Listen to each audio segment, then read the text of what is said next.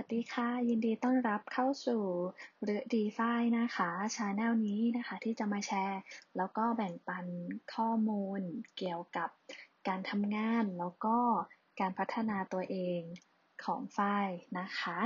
ใน EP ที่แล้วนะคะ เราพูดถึงเรื่อง Smart Goal เนาะว่าจะสามารถทำยังไงได้บ้างนะคะ มาวันนี้ฝ้ายคิดว่าอยากจะแชร์เรื่องตัวที่เป็น Digital Transformation ว่าคำว่า Digital Transformation เนี่ยมันหมายถึงอะไรนะคะ Digital Transformation นะคะก็คือการที่เราเปลี่ยนจากอนาล็อกมาเป็นดิจิทัลนะคะ การนำเทคโนโลยีมายกระดับการทำงานให้ เร็วขึ้นง่ายขึ้น แล้วก็มีประสิทธิภาพมากขึ้นนะคะ รวมถึงการนำเทคนิคด้านเทคโนโลยีเนี่ยมาสร้างโมเดลธุรกิจใหม่ ๆ นะคะ ที่เกิดผลประโยชน์กับธุรกิจเพิ่มมากขึ้นค่ะ ยกตัวอย่างเช่น ธุรกิจที่ประสบความสำเร็จในเรื่องของการทำ transformation เลยนะคะ ก็อย่างเช่น Netflix นะคะ หรือว่า Amazon นะคะ ที่เขาเนี่ยมีการนำข้อมูลของลูกค้านะคะมา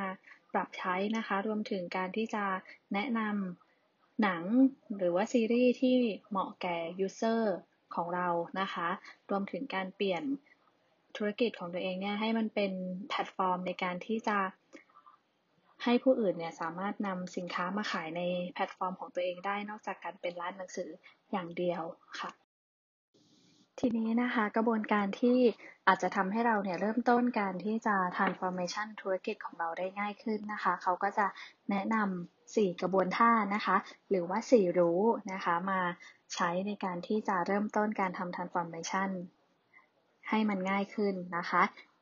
หนึ่งเลยก็คือการรู้ปัจจุบันนะคะ หรือว่า current state assessment ก็คือการที่เรารู้ว่าปัจจุบันเนี่ยเรามีสถานะเป็นยังไงแล้ว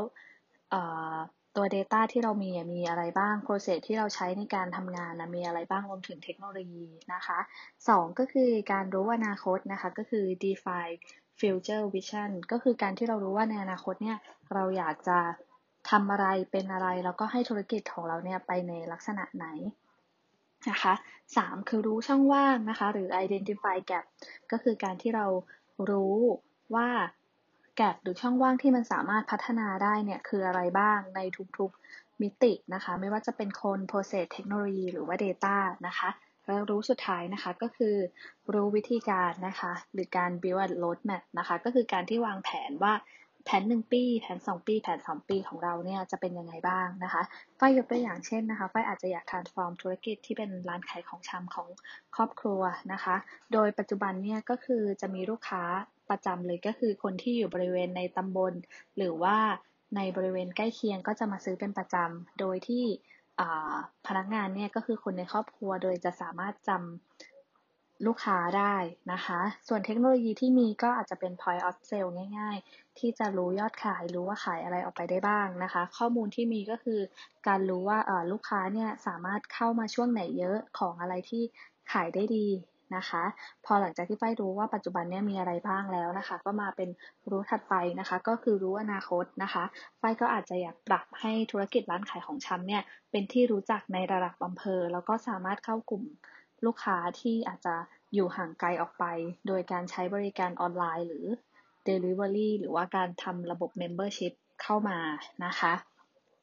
ต่อมาหลังจากที่รู้แล้วว่าอนาคตจะทำอะไรนะคะฝ้ายก็มาดูช่องว่างนะคะ มารู้แก็บว่าสิ่งที่เราต้องพัฒนาหรือว่าอะไรที่เราทำแล้วมันจะส่งผลดีเนี่ยคือพัฒนาอะไรได้บ้างนะคะ อย่างเช่นเรื่องของคนนะคะฝ้ายก็อาจจะ พัฒนาโดยการที่เราอาจจะมีการ train นะคะ หรือว่าจ้างพนักงานเข้ามาทำระบบการ key สต็อกนะคะว่าของเนี่ยคือมียังไงบ้างนะคะ ส่วนเทคโนโลยีเนี่ยนอกจาก point of sale แล้วอะค่ะฝ้ายอาจจะไปติดต่อบริษัทที่ให้บริการในเรื่องของการสทำสต็อกของนะคะ เพื่อจะได้ดูว่าของเนี่ยมันมีอะไรที่ใกล้หมดอายุ หรือว่าขายดี แล้วก็เพิ่มระบบ membership เข้ามาเพื่อที่จะได้ ดูว่าลูกค้ากลุ่มไหนที่เป็นลูกค้าประจำแล้วก็สนใจสินค้าอะไรนะคะ แล้วก็ Data ที่อาจจะเพิ่มเติมก็คือในเรื่องของ Membership นะคะ เราอาจจะให้เขา Register แล้วเราก็อาจจะมีโปรโมชั่น หรือว่ามีบริการส่งหรืออะไรแบบนี้ค่ะ เพิ่มมากขึ้นเนาะ สุดท้ายเนี่ยค่ะก็คือรู้วิธีการนะคะ ไฟก็จะต้องมาวางแผนว่าในระยะ 1 ปี 2 ปี 3 ปีเนี่ยเราจะทำอะไรได้บ้าง อย่าง 3 ปีเนี่ยค่ะ เราอาจจะเซตไปว่าระบบ การทำ delivery หรือ membership เนี่ยจะต้องประสบความสำเร็จแล้วนะคะ แต่ว่าในปีที่หนึ่งเราจะต้องทำอะไรบ้างที่ทำได้เลยง่ายและไม่ได้ใช้เวลามากทำได้เลยไม่ซับซ้อนนะคะ ก็คือการที่อาจจะไปติดต่อบริษัทที่ให้บริการแอปพลิเคชันนะคะ เข้ามาช่วยเนาะแล้วก็การจ้างพนักงานนะคะ แล้วก็มีในเรื่องของการนำข้อมูลมาใช้แล้วก็จัดเรียงว่า เอ้เราจะสามารถทำอะไรกับข้อมูลที่ที่เรามีเนี่ยได้บ้าง อย่างเช่นของที่ขายไม่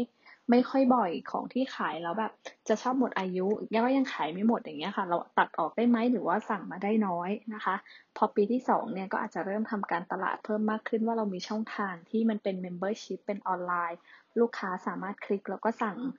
เข้ามาได้เลยอย่างเงี้ยค่ะ แล้วพอปีที่สามเราก็ค่อยมาดูว่าที่เราวางแผนมาเนี่ยมันประสบความสำเร็จไหม นะคะ อันนี้ก็คือเป็นสี่รู้สี่ขั้นตอนง่ายๆนะคะ ที่ใครรู้สึกว่าเออมันก็มีประโยชน์เพราะบางครั้งพอเราพูดว่า digital transformation แล้วเราก็แล้วแล้วมันจะ transformation ยังไง มันมันมันจะทำยังไงได้บ้าง บางทีเราก็จับต้นชนปลายไม่ถูก แต่ถ้าเกิดเราเริ่มจากสิ่งเล็ก ๆ หรือว่ารู้ว่าสิ่งที่เรามีคืออะไร เรารู้ว่าเราต้องการอะไร เราก็จะสามารถวางแผนได้ง่ายขึ้นค่ะ แล้วก็หวังว่าการแชร์นี้จะมีประโยชน์นะคะ เราไว้พบกันใหม่สำหรับ EP หน้าค่ะ